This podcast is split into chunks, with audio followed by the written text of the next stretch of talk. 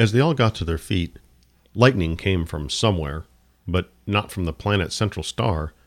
It appeared that the pool and Plu Plupanu glowed. There was sufficient light for them to be able to get around inside the temple, or whatever this place was, but Joey wondered what it would be like once they left this room. Would they be able to find their way around? Could they ever hope to get back to the ship on their own? He couldn't even remember which side of the step pyramid they'd come up. Behind his back, Sheriff Justice held a pair of sonic cuffs. If he got those on Vic, they'd never be able to get Vic out. Junior stood, staring and waiting. He didn't look like he was going to say anything, and Joey was certain that the officer wasn't going to do anything. June's hand had gone to her face, and Dexter and Argmon looked ready to pounce. At some point, Vic had pulled out his blaster. Joey had to do something, or this fight would ruin everything. Junior stood closest to Sheriff Justice, but June was between Joey and the officer. What could he do? Joey had only ever been in a fight once, and that was a fight for his life. He didn't want to fight. He wanted to get away. Vic leaned in and whispered something to Lou. Lou looked at June and nodded, and Vic gave Joey a wink. Put here, pal. You've been a worthy adversary. You've gotten away from me once. The sheriff still stood with his hand out and a smug smile on his face. Vic lowered his gun and put a thumb in his pocket. You know, Buford, you put up quite a chase the first time. Of course, you were on a ship. I don't think you'd put up quite the same chase on foot. What? Plu Plupanu started forward, and that's when Joey knew things were going to get ugly. I hate to interrupt, but my planet star seems to be failing. We must locate a power source soon, or I fear. Lou cut between Sheriff Justice and Vic and scooped up June. Vic pointed and yelled something, and Dexter and Argmon also turned to run. Taking a step forward as Sheriff Justice brought the sonic handcuffs out, Vic gave him a shove into Plu Plupanu. Joey gave Junior a shoulder in the same direction. As he'd hoped, Junior and Sheriff Justice collided before they could run into Plu Plupanu.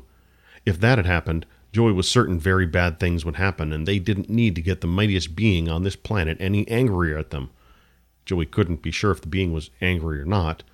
They talked, and it asked many questions, but either didn't understand what they were trying to explain or it didn't care, almost as if everything they said was beyond its comprehension or ability to care about.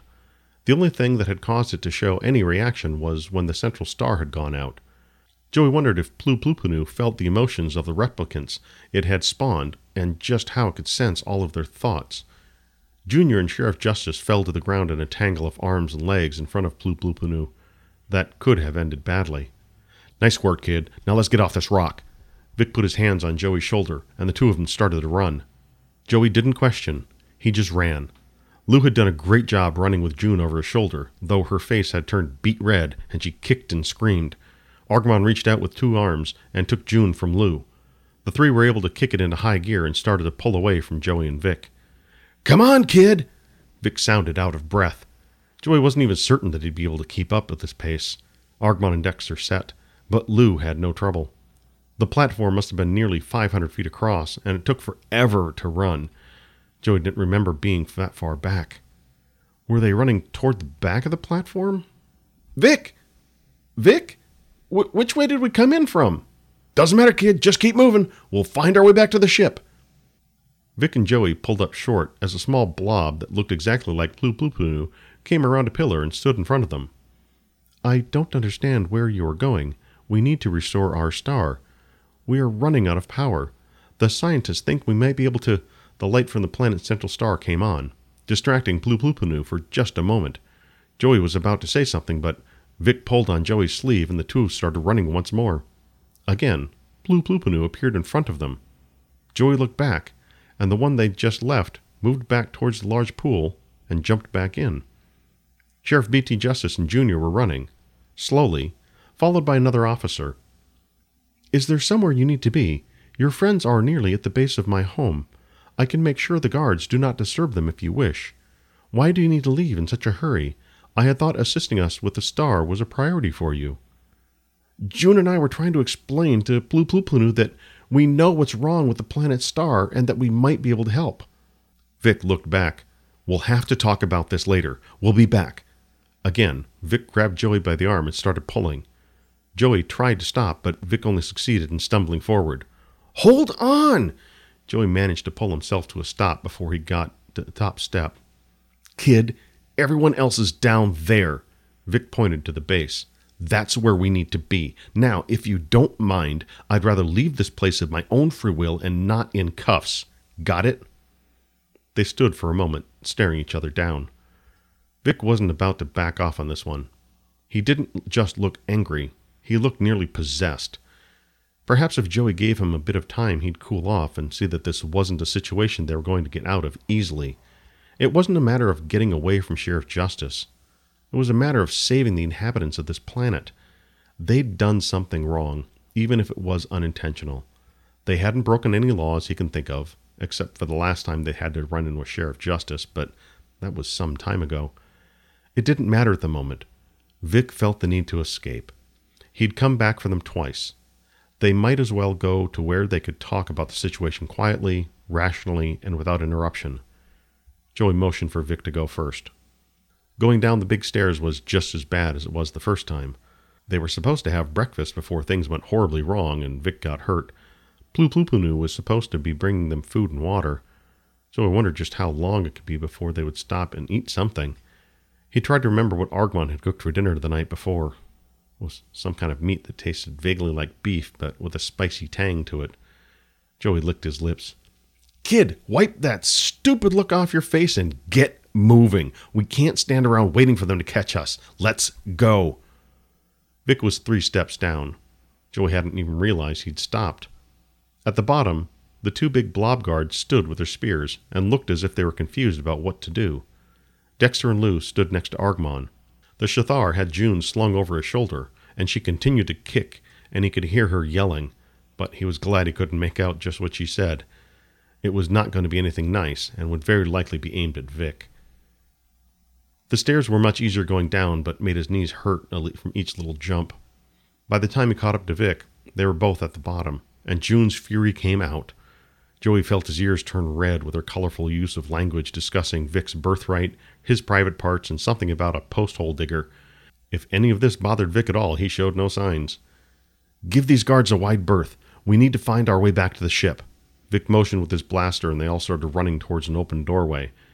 And if you don't turn around and head back up there, I'll make sure to tie your. June's voice had an edge to it that Joey didn't care for.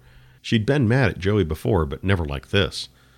She had gone beyond mad into territory Joey hoped he would never see. He thought for just a moment that if he had stayed behind, Argmon might be able to talk to her and maybe calm her down. He could tell her his plan and talk to Vic and perhaps go back to Plu Plu figure out what to do to the planet to keep it from becoming destroyed or lose power and go dark. He wasn't even sure what might happen if the star inside the planet went dark. He was so far beyond his high school education that he questioned what he could possibly be doing that could be of any help. He'd spent months studying the SS Acid Rat and only just found out it used a black hole as its power source. Muffin, any luck? We're on our way back. How are things going? Vic talked to the air.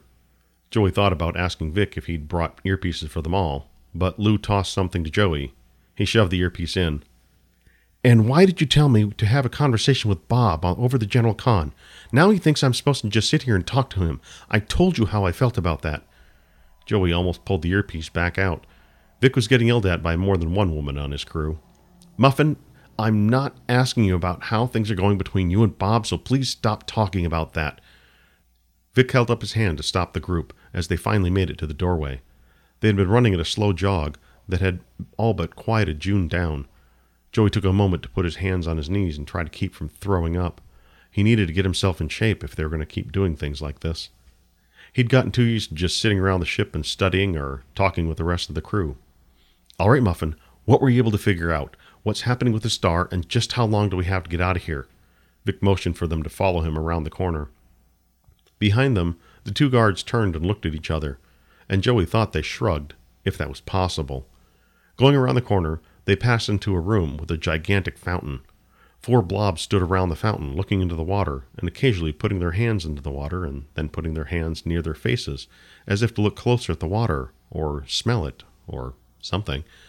None of these had spears, and must not be guards, Joey thought. For that matter, none of them had mouths or noses. He wondered what other senses they had if they only had eyes. Did they eat? Did they even need to breathe? Victor, the star is doing fine right now. It appears to give off massive amounts of solar radiation, and I sent some smaller probes to monitor the star and the surface of the planet. It appears that the star isn't real. It's an artificial star, and when it goes dark, I can detect the basic structure. Holes at the poles open when the star goes dark, as if it's trying to let something in. Perfect. Thank you, Muffin. You're a dear. We're on our way. Vic turned to the rest of them. I think we may have a way out of here. Let's move. Joey had a feeling this perfect plan was about to end badly, but what could he do about it? You've been listening to Hollow, V&A Shipping, Book 2, written and read by J.R. Murdoch. For more information about this production and its author, visit jrmurdoch.com. There are a lot of ways you can choose to spend your time. Thank you for choosing to spend it with me.